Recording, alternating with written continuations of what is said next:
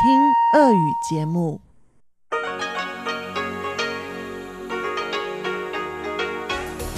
В эфире Международное радио Тайваня. Здравствуйте, дорогие радиослушатели! В эфире Международное радио Тайваня и вас из тайбэйской студии приветствует ведущая Анна Бабкова.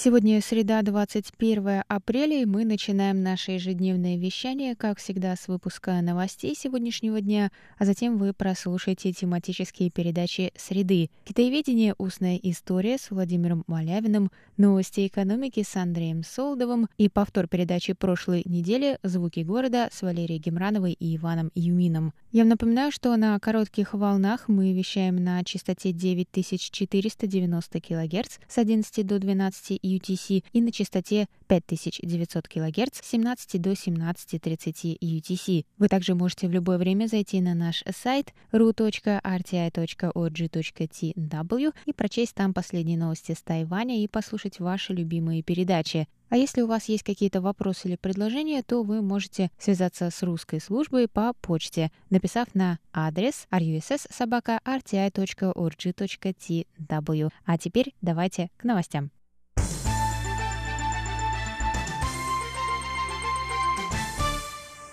Репортеры без границ опубликовали 20 апреля мировой индекс свободы прессы 2021 года, согласно которому Тайвань по-прежнему находится на 43-й строчке среди 180 стран. Он занимает второе место в Азии после Южной Кореи, 42 место. До 2019 года Тайвань был на первом месте в Азии по уровню свободы прессы. Составители рейтинга отметили, что политическое вмешательство в работу прессы встречается редко и считается неприемлемым.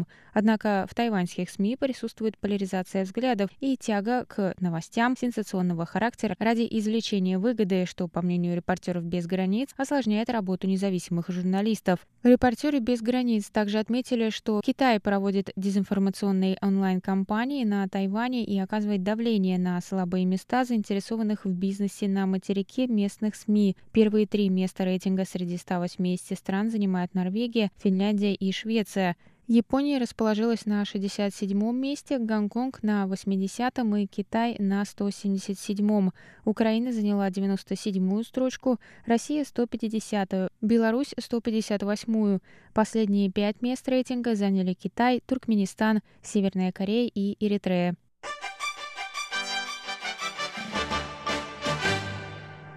Заместитель премьер-министра Японии Таро Аса заявил, что вода с аварийной АЭС Фукусима-1 безопасна, ее можно даже пить. Так он прокомментировал критику и опасения международного сообщества в связи с решением японского правительства начать сливать воду с АЭС Фукусима-1 в Тихий океан через два года. Совет по делам атомной энергетики Тайваня отреагировал 21 апреля на комментарий АСА, заявив, что подобная вода непригодна для питья. Тайваньское правительство выразило протест протеста сбросу воды с аварийной АЭС в океан, так как это навредит рыбной промышленности Тайваня, включая ловлю сайры, тунца, марлинов и акул в северной части Тихого океана, а также рыб, которые водятся в прибрежной зоне, черного тунца, скумбрии, рыбы сабли и черной кефали. Общий возможный ущерб тайваньской рыбной промышленности оценивается в 14 миллиардов новых тайваньских долларов.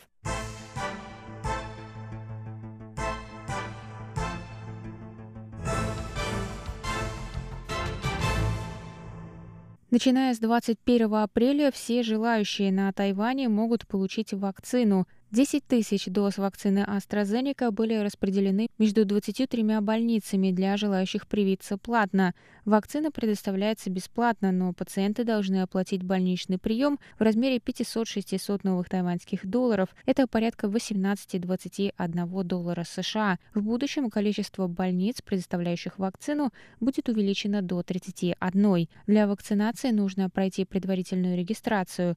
Регистрация открылась 19 апреля. На первую неделю записалось почти 4 тысячи человек. Из них более 1400 прошли вакцинацию 21 апреля в первый день. Центральный противоэпидемический командный пункт сообщил, что приоритет будет отдаваться тем, кто планирует поездки за рубеж по работе и учебе. Количество вакцин может быть увеличено в будущем при наличии спроса, добавили ведомстве.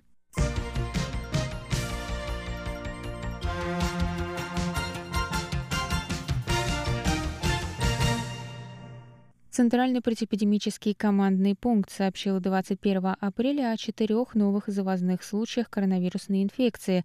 Пациенты прибыли из Словакии, Индонезии и Филиппин. 20 апреля стало известно, что у двух пилотов грузового рейса из США был диагностирован коронавирус. В ведомстве рассказали, что источник заражения двух пилотов пока не удалось отследить, и расследование продолжается. Пилоты вернулись из США в прошлую пятницу. Согласно результатам тестов, они были инфицированы недавно.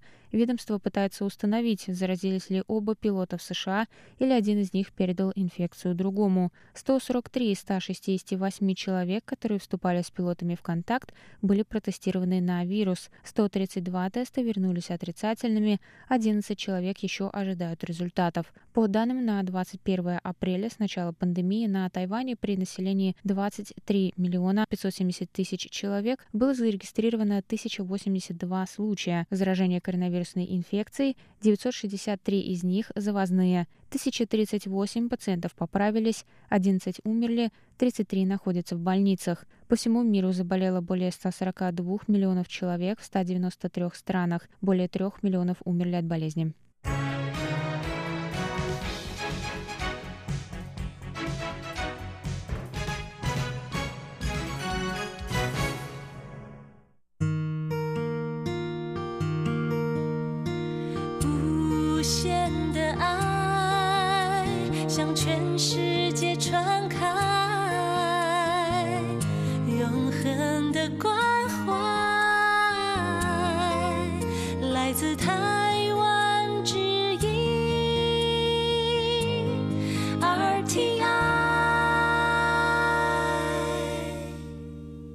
Это был выпуск новостей на волнах МРТ за среду 21 апреля. Для вас его провела и подготовила ведущая русской службы Анна Бабкова. Оставайтесь с нами далее в эфире тематические передачи «Среды», «Китаеведение. Устная история» с Владимиром Малявиным, новости экономики с Андреем Солдовым, а также повтор передачи прошлой недели «Звуки города» с Валерией Гемрановой и Иваном Юмином. А я с вами на этом прощаюсь. До новых встреч!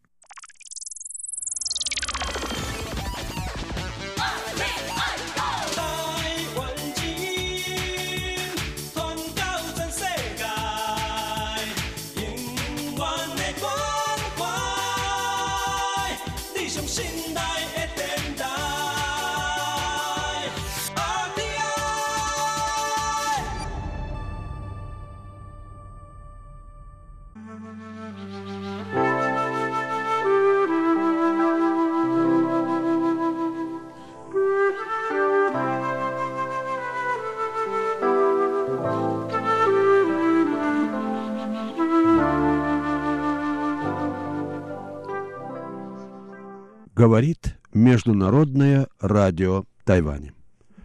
Здравствуйте, дорогие радиослушатели. В эфире передача «Китаеведение. Устная история». У микрофона Владимир Малявин.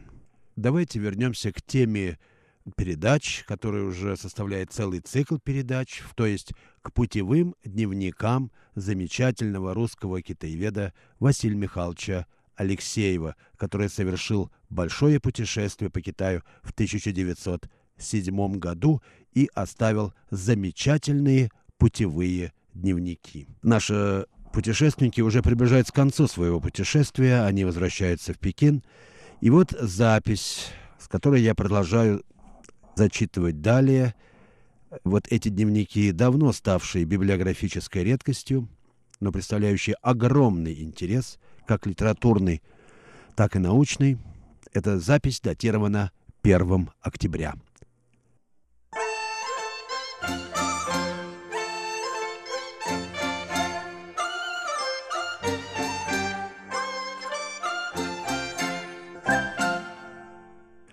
Итак, путевой дневник Василия Михайловича Алексеева, запись от 1 октября 1907 года.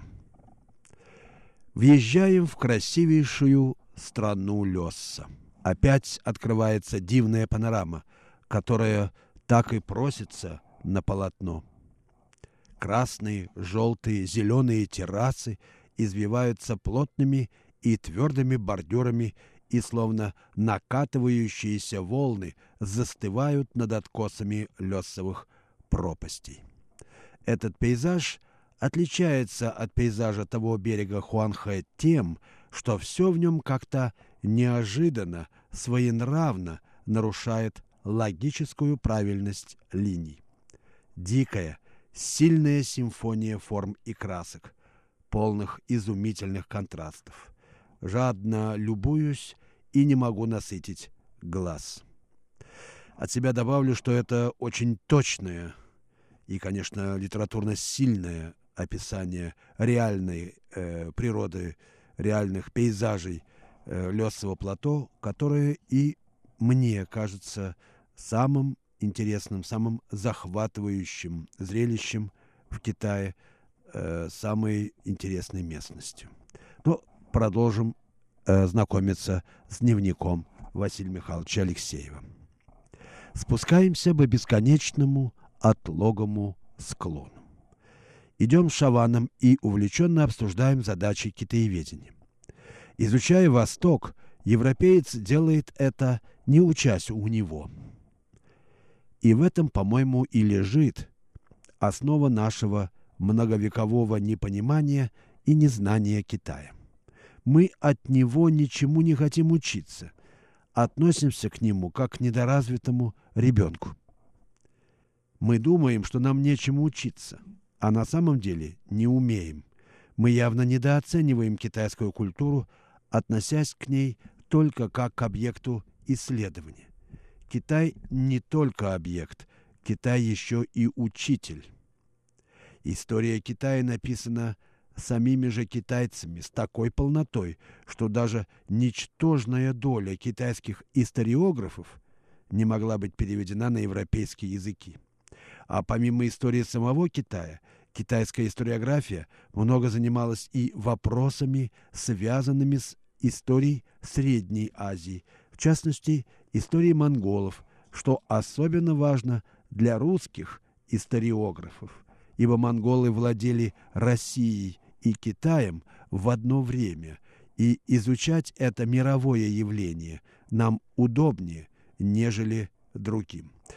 От себя хочу сказать, что я очень э, высоко ценю эти оценки э, Алексеева и полностью с ними солидарен. Ну, продолжим чтение дневника. И вообще, продолжает Алексеев, можно ли, как правильно замечает Шаван, писать всемирную историю, уделяя многовековой цивилизации Китая лишь несколько строк, переполненных к тому же чудовищными ошибками и следами явного непонимания. И это все относится не только к истории, но и к искусству, и к литературе, и ко всему. Надо развивать общечеловеческие знания до мировой полноты. Литературу Китая нельзя выносить куда-то за скобки. Она должна органически входить в общую сокровищницу. Китай надо изучать так же, как Францию, Англию, Германию. А пока что и русская синология, и международная синологическая наука считаются с ним лишь как с интересным объектом, что, увы, не препятствует выключению Китая из семьи культурных народов.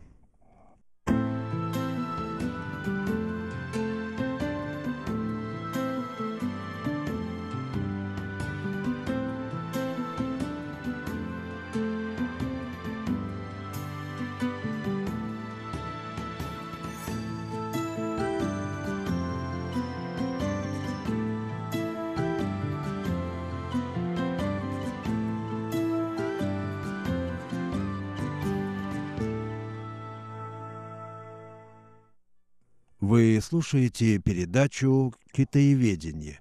Устная история» Международного радио Тайваня.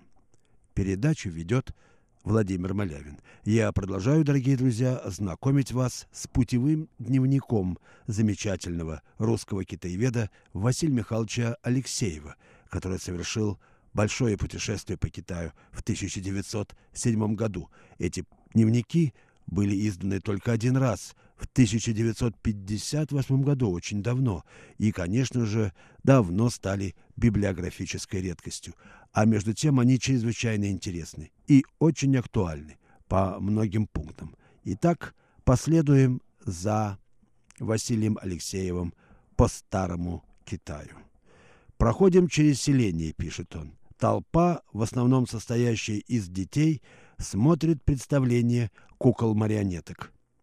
Секрет кукол здесь не секрет. Актеры поют, выглядывая из-за кукол, и хохочут. Идет комедия. Как всегда и везде, нанимает комедиантов деревенская община. А затем смотри, кто хочешь. Платить не надо. Подъезжаем к крутому подъему, просеченному в скале. Это своеобразная мостовая, вся в неровно уложенных гладких камнях, заставляющих наших несчастных мулов скользить и ранить себе ноги. Опять телегу за телегой втаскиваем наверх и медленно плетемся далее, все выше и выше. Проходим мимо любопытного храма Гуанди, который высечен в скале Лесса, где семейство Гуанди изображено совсем домашним имуществом.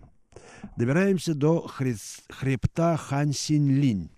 Ночуем на высоте 1267 метров. Холодно, дышится легко.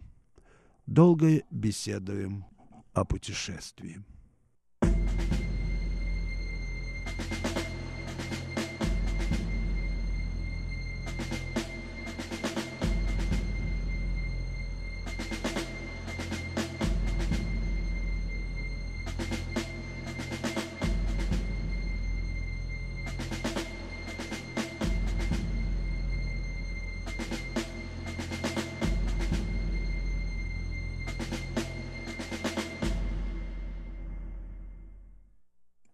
Вы слушаете передачу «Китаеведение. Устная история» Международного радио Тайваня. Передачу ведет Владимир Малявин. Я продолжаю, дорогие слушатели, знакомить вас с фрагментами из путевого дневника Василия Михайловича Алексеева, китаеведа-академика. Этот дневник он составил в 1907 году, когда путешествовал по Китаю в обществе своего французского учителя Эдуарда Шавана. Наши путешественники уже приближаются к концу своих странствий. Они путешествуют по провинции Шанси едут в сторону Пекина. И вот запись, которая датирована 2 октября 1907 года.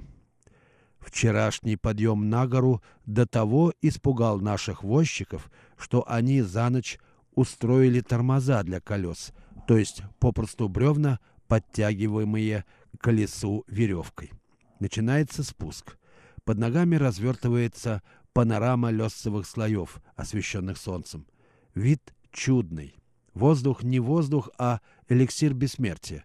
Но дорога... Одним словом, бедные мулы. Когда спускаемся, наконец, вниз, то видим картину интересную и оригинальную – на террасах Лесса наслоены правильными рядами ярусы жилищ друг на другом. Каждое жилище представляет из себя полукруглой формы кирпичную раму, в которой окно наверху, дверь и еще одно окно внизу, и полукруги, и ярусы поражают своей правильностью и опрятным видом.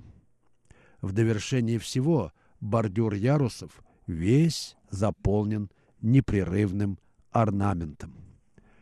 Понемногу двигаемся дальше. У одного мула при спуске уделами разрезано подъязычие, да и с копытами, разумеется, тоже несчастье. Смотреть больно на бедняк. А до города Тайюань еще четыре дня. Доедем ли? Останавливаемся в уездном городке Линшисяне. Он маленький, невзрачный, обнесенный лесовой насыпью вместо стены, не имеет даже больших ворот, а какие-то калитки. Первый раз вижу такое в Шанси. где глаз привык к большим постройкам, просторным гостиницам и так далее. За северными воротами города в храме Люидзу прямо напротив входа находим типичную аэролитовую массу. Железный кусок с неровной поверхностью.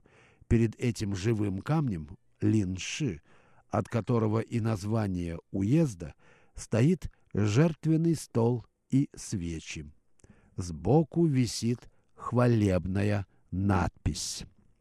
В харчевне вместе с нами остановился какой-то крупный чиновник, и на обширном дворе поэтому стал потворение перевозочных средств всех сортов. На стене гостиницы вижу объявление полицейского комиссара, который приказывает прекратить злое попрошайничество. Жестокая конкуренция, которую ведут между собой бесчисленные нищие, привела к совершенно ужасному искусству злого попрошайничества. Нищие прибивают гвоздем к двери щеку или губу, отрубают себе пальцы, разбивают головы и тому подобное. Довольно долго ехать можно сносно, но вот дорога начинает чернеть. Уголь. Угольная пыль летит со всех сторон. Вылезаем и маршируем по обочине. Снова вижу в поле печь для сжигания бумаги, украшенную надписью. «Благоговейно пожалей, покрытую знаками бумагу».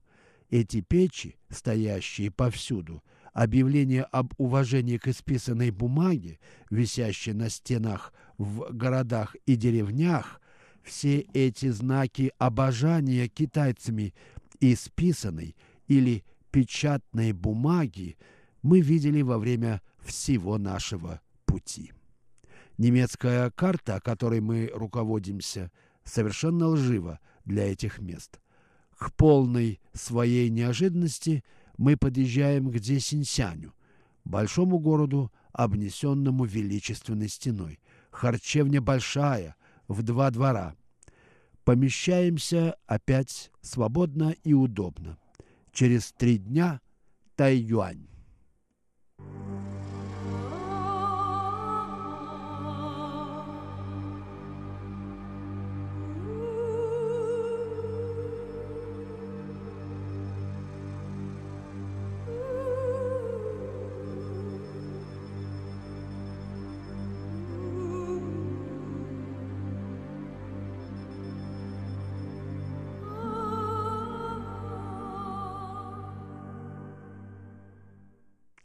Вы слушаете передачу «Китаеведение. Устная история» Международного радио Тайваня. Передачу ведет Владимир Малявин.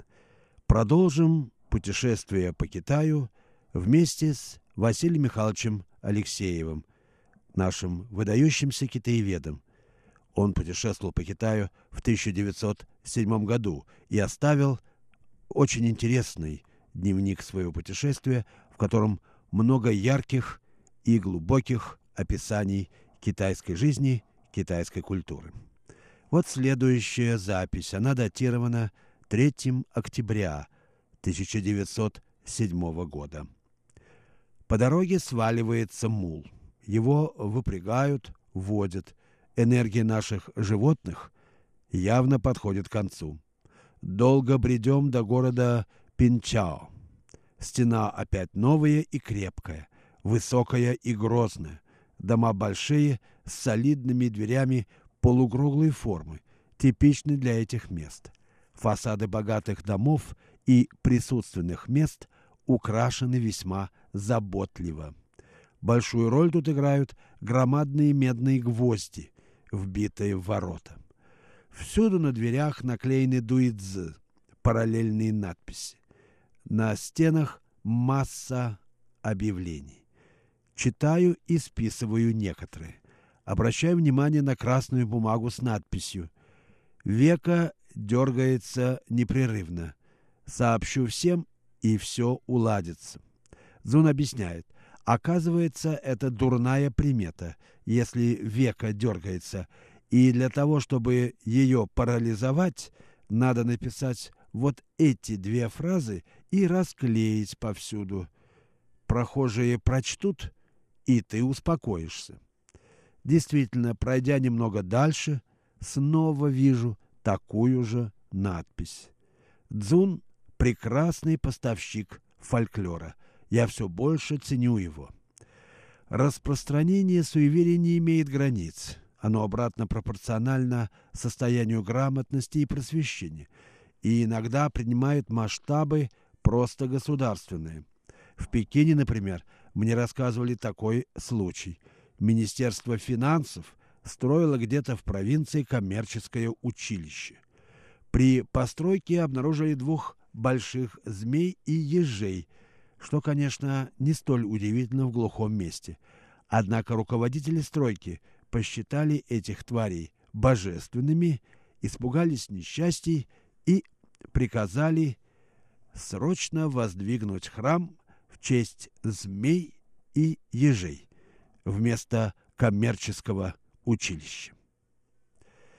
Ну вот следующая надпись, запись, простите, в дневнике от 4 октября 1907 года.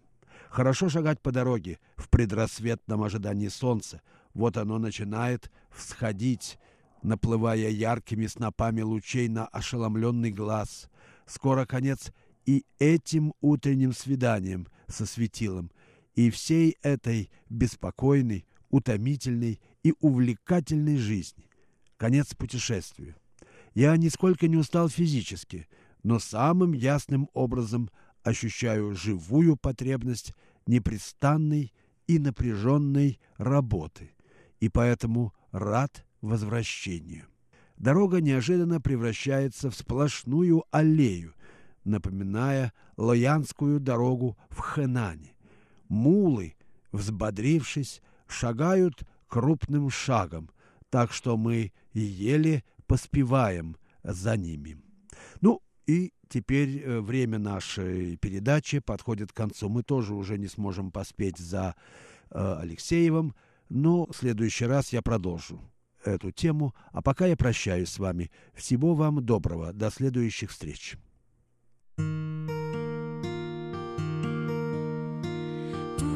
无限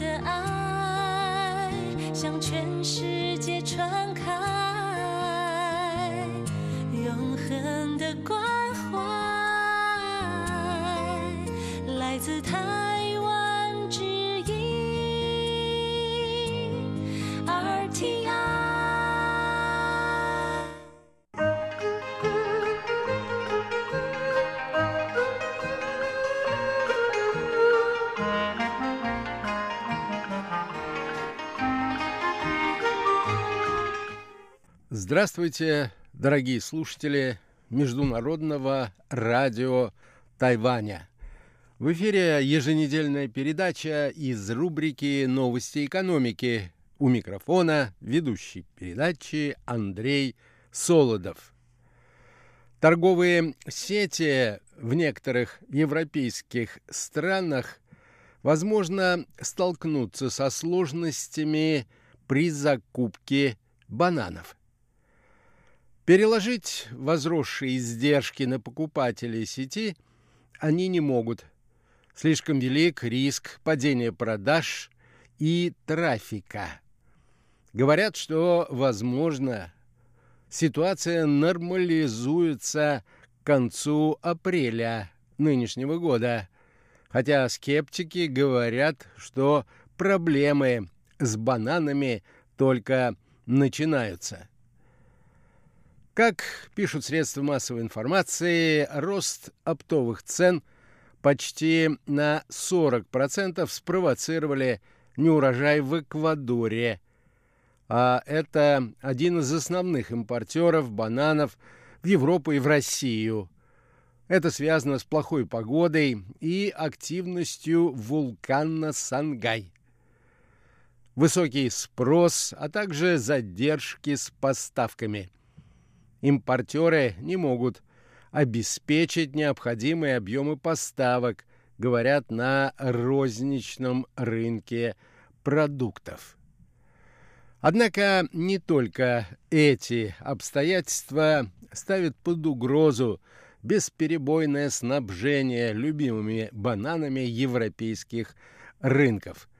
Есть еще некоторые обстоятельства, о которых я расскажу вам, дорогие друзья, сегодня.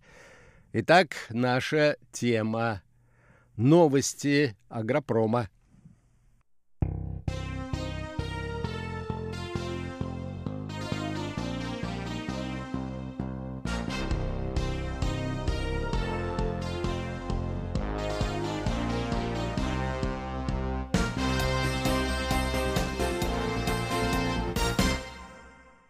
Еще один фактор, и, пожалуй, самый серьезный, угрожающий бесперебойному поступлению в европейские магазины и не только в магазины Европы любимого фрукта под названием банан, состоит в том, что самому распространенному в мире сорту бананов, на который приходится ни много ни мало 95% мировой торговли угрожает опасное заболевание.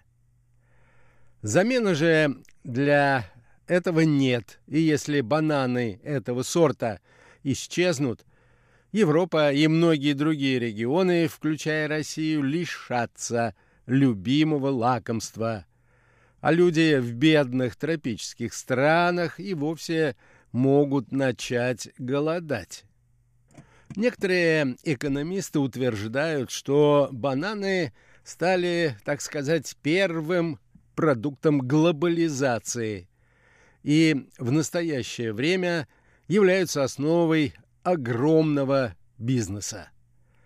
Когда в конце XIX века эти фрукты погрузили на корабли в Южной Америке и повезли на север – Никто и подумать не мог, что через 130 лет бананы будут самым продаваемым фруктом на планете.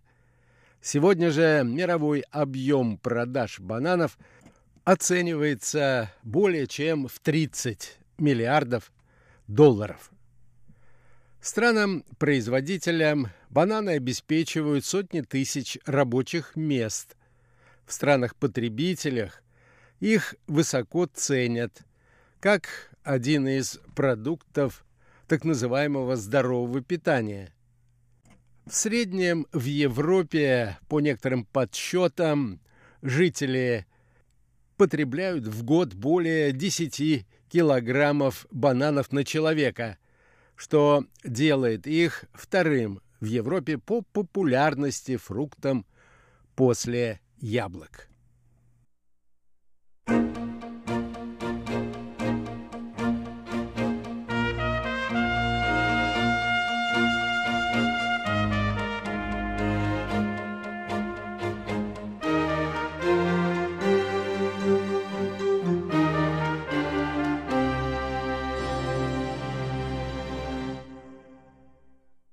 Однако в ближайшем будущем это триумфальное шествие бананов по планете может, по крайней мере, на некоторое время приостановиться.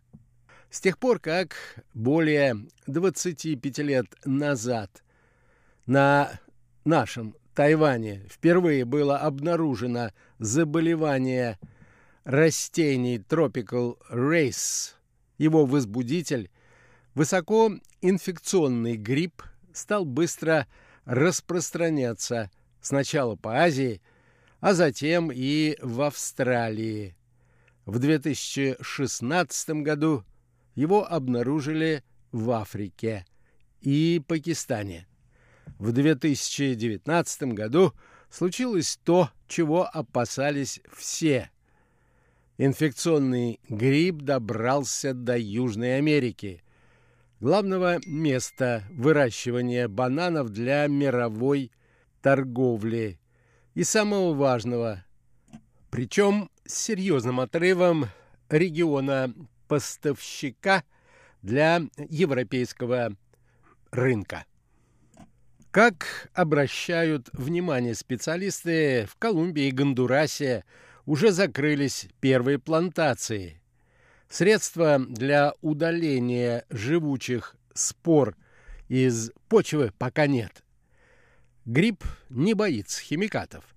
Это означает, что пораженные площади будут выведены из оборота, как правило, это делается на 30 или даже 40 лет. Но все же, как указывают специалисты по биотехнике, надежда есть. После того, как австралийский ученый Джеймс Дейл вывел генетически модифицированный вариант основного коммерческого сорта бананов Кавендиш, который невосприимчив к заболеваниям, к делу подключился серьезный бизнес, и в эти отрасли вкладываются серьезные средства. Цель состоит в том, чтобы помочь сделать следующий шаг, то есть разработать невосприимчивый к болезни, но не генно модифицированный сорт. Финансирование этого многомиллионного научного проекта хочет участвовать американский фруктовый концерн «Дель Монте» через свою швейцарскую дочернюю фирму. Партнеры сообщили об этом еще в феврале нынешнего года.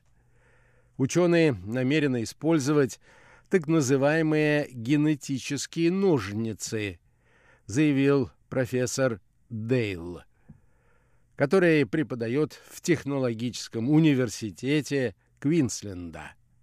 В прошлом году этот метод был даже удостоен Нобелевской премии по химии.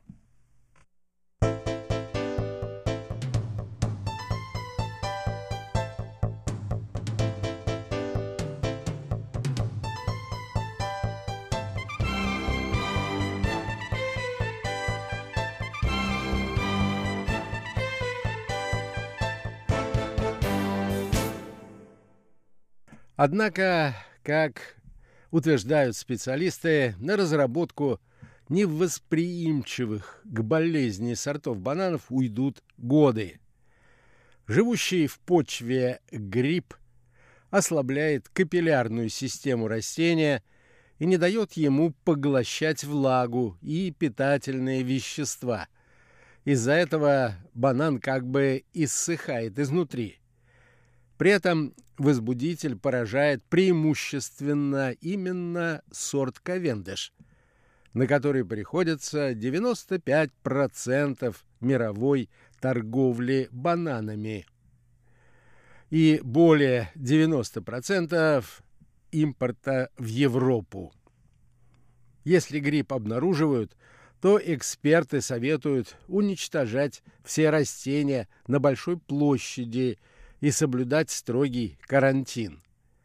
Даже небольшой комочек почвы, инфицированный грибком, который задержался на сапогах фермера, может привести к неуправляемому распространению спор.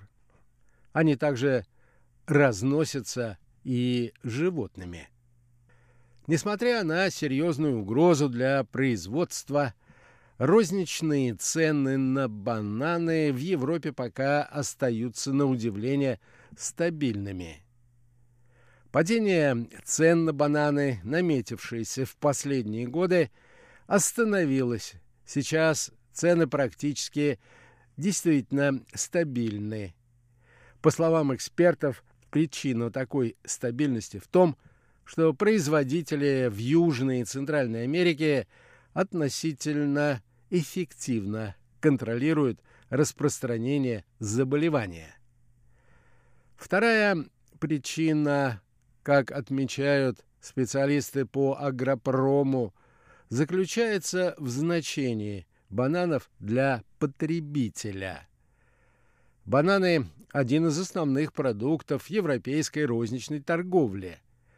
Каждый потребитель знает цены и сравнивает их – это и не дает возможности сильно повышать цены.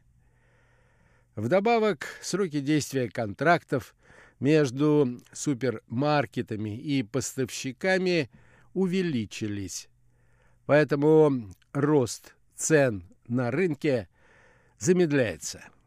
Если раньше соглашения заключались преимущественно на три месяца, то теперь часто встречаются контракты на полгода, а то и на год.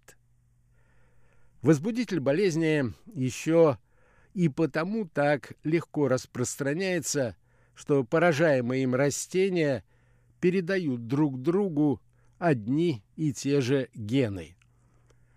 Мужские цветки банановой пальмы стерильны, а женские образуют плоды без опыления.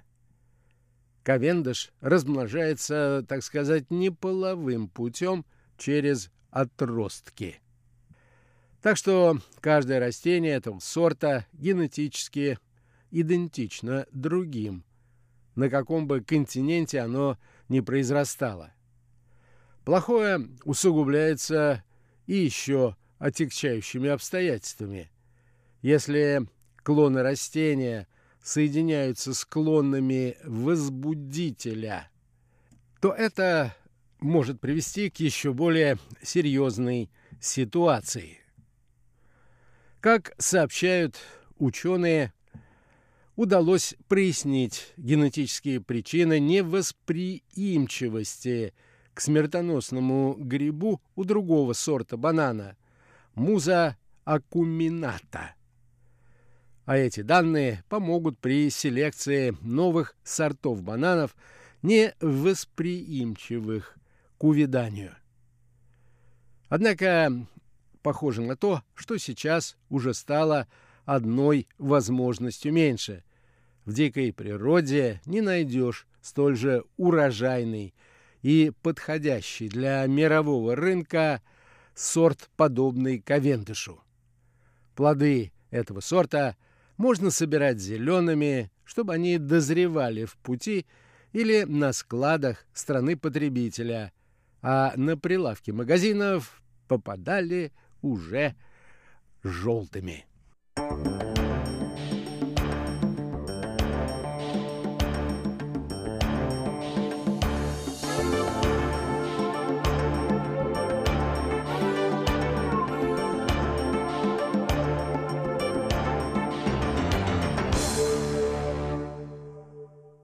На этом, дорогие друзья, позвольте мне завершить нашу очередную передачу. Всего вам доброго, до новых встреч!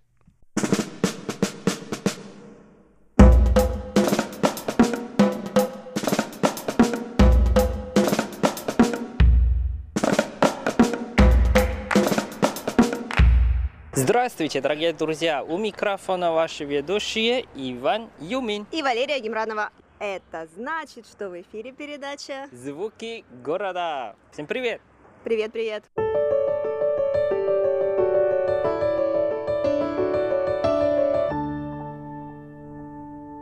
Привет, Лера! Привет, Ванюш. Ну как дела у тебя? Хорошо, только уж очень жарко в Тайбэе стало. Пора на море. Да, пора на море, но не сегодня. Хорошо, тогда куда мы сегодня с тобой пойдем? Сегодня у нас э, очень необычная передача, У нас каждую неделю с тобой необычная передача, Вань. но я имею в виду, что сегодня еще необычнее. Это интересно. Ну-ка, давай удиви меня. Я тебя удивлю, но через несколько минут. Хорошо, это очень загадочно. Ну, загадка сейчас, ты ее узнаешь. Пойдем. Хорошо, пойдем.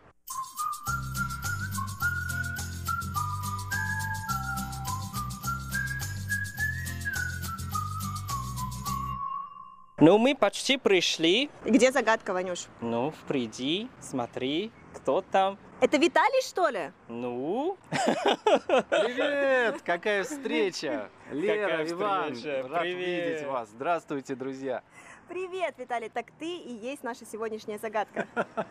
Можно и так сказать. Но я думаю, что более важная загадка это то место, где мы сейчас с вами находимся. вот именно Виталий нас пригласил сюда. И сегодня, почему я сказал, не очень обычная передача, потому что он сегодня будет нашим главным ведущим.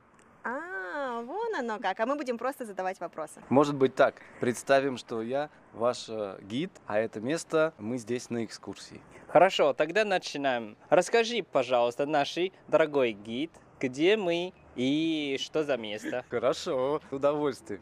Дорогие друзья, посмотрите вокруг. Мы с вами находимся в замечательном зеленом парке, где также есть старинный дом японской архитектурной постройки. Его строили японцы, здесь с другой стороны здесь книжный магазин. И вот как все это совмещается вместе.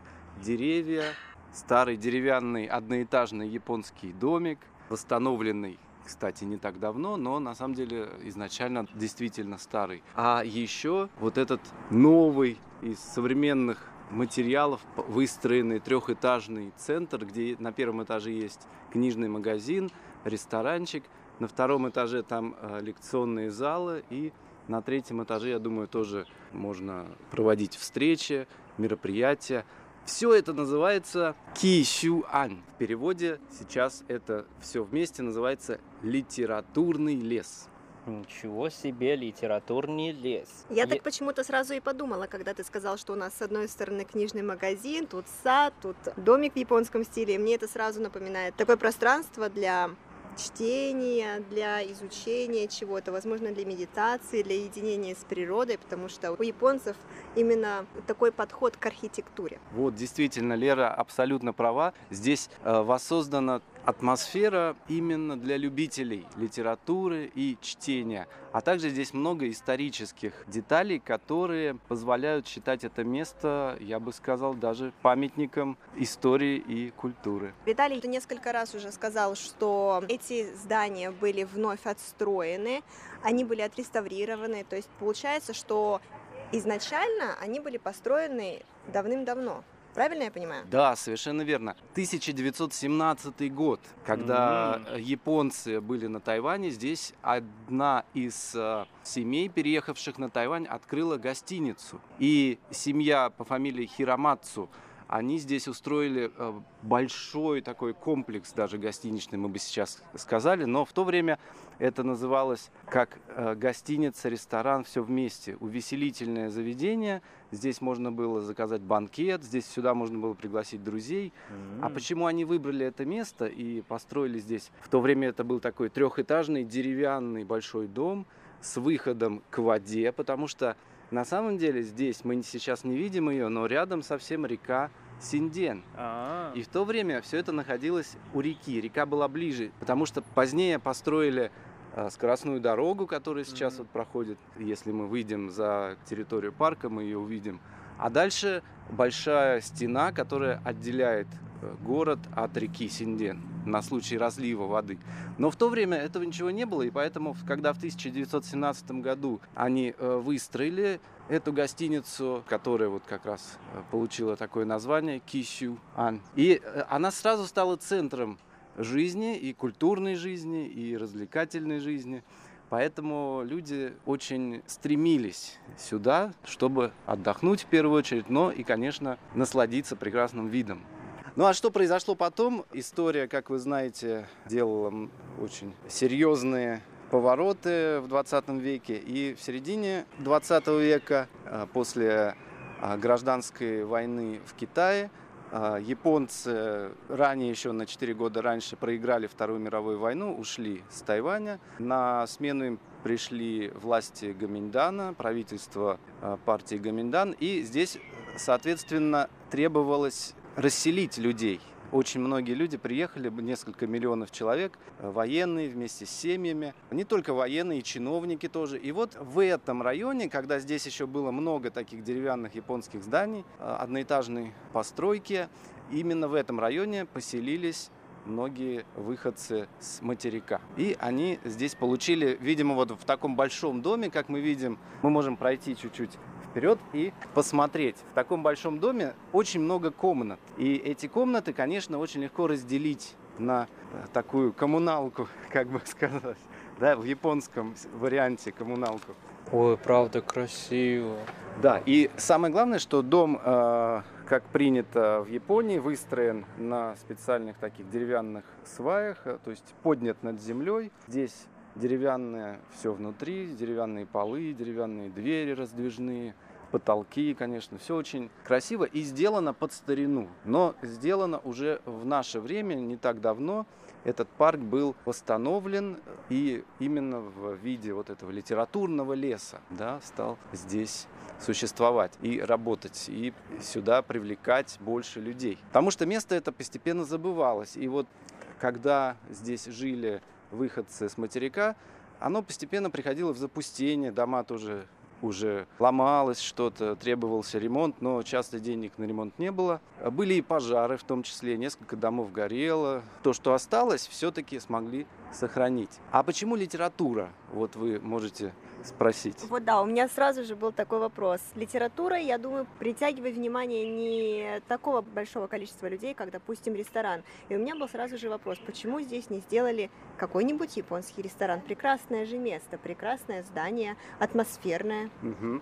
Отличный вопрос, Лера. И действительно, может быть, так и было бы, если бы в то время здесь не вырос, э, не жил некоторое время именитый писатель, представитель, один из самых ярких писателей тайваньского модернизма, да, mm-hmm. направления в тайваньской литературе. А кто это? Это Ван Вен Син. И вот именно благодаря его известности это место сейчас стало в новой ипостаси восстановлено как центр, посвященный литературе.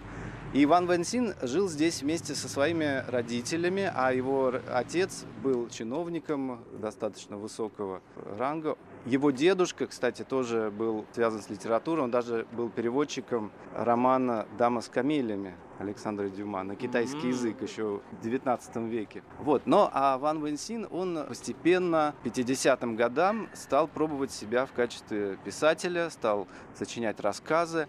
И до сих пор он живет в Тайбэе, правда, сейчас уже в другом районе, сочиняет э, и пишет, и пишет очень серьезные романы. У него свой очень особый стиль, и он э, так тщательно и трепетно относится к выбору иероглифов, которые он использует, что, например, каждый день он пишет не более двух часов. Но в эти два часа он пишет с очень интенсивной энергетикой, буквально вот выбивая каждый иероглиф, потом перечеркивая там что-то, меняя. И эта работа, она э, похожа на работу каллиграфа. Но, с другой стороны, он, конечно, тоже любит каллиграфию, и вот это вот традиционное искусство каллиграфии и его писательское мастерство, они как-то соединились. Такая вот э, эмоциональная его э, психологическая особенность, он пишет очень сосредоточенно, ему нельзя ни в коем случае мешать. И свои знаменитые романы он написал уже вот в 1972 году, самой знаменитой его книгой,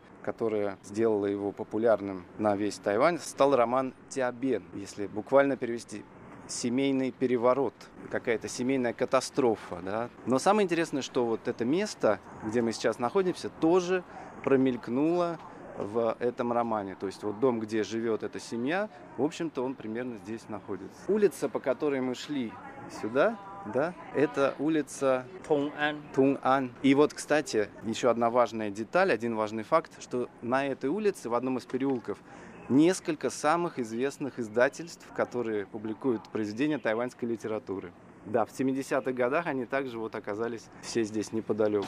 А у меня теперь вопрос, это совпадение или это было сделано целенаправленно в связи с тем, что здесь жил Ван Ван Син? А, нет, это не целенаправленно, но так все совпало, может быть, это действительно судьба, что вот mm-hmm. здесь все эти люди стали очень часто встречаться, на Тунг-Анте стал происходить литературный процесс. Вот в 70-х, 80-х годах. И до сих пор эти издательства так и работают здесь.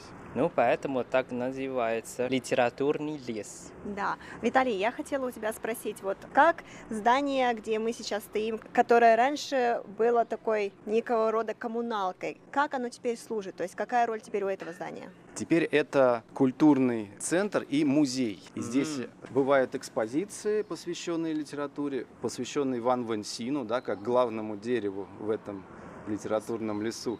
А еще, конечно, здесь проводятся экскурсии. И вот сейчас, буквально через минуту, начнется такая экскурсия. Я вас приглашаю вместе с тайваньским профессиональным гидом. Давайте мы послушаем эту экскурсию, а потом обсудим. Хорошо. Пойдем, пойдем. 友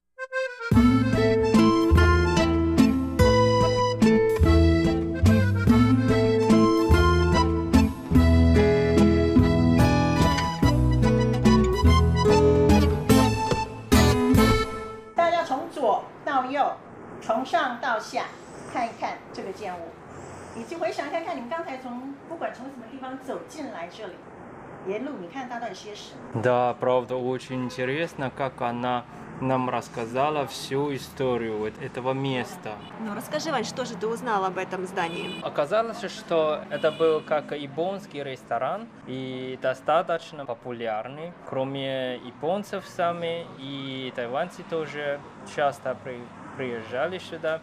И главное, что, как Виталий только что сказал, что это на самом деле построили сразу у реки.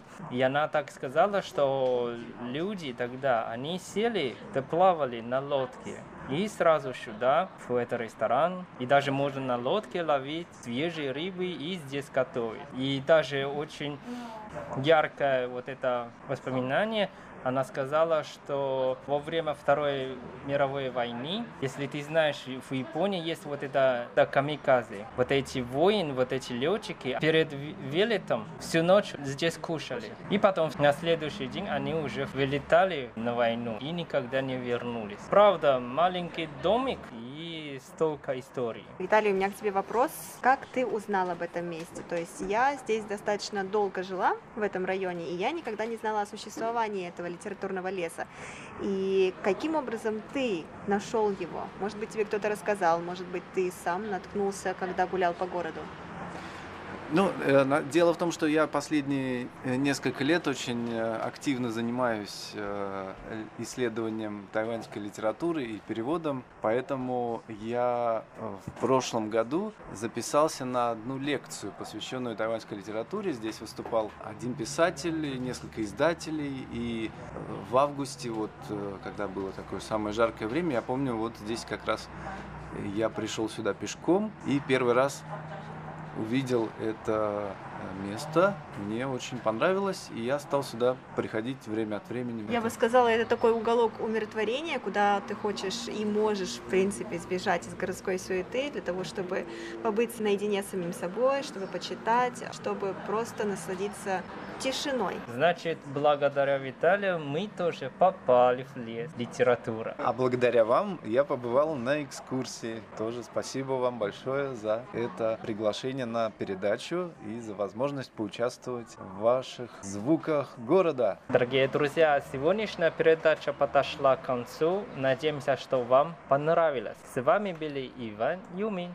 И Валерия Гемранова. И, конечно, наш необычный гость. Виталий Самойлов. Спасибо вам и до скорой встречи. Пока-пока. Пока. 散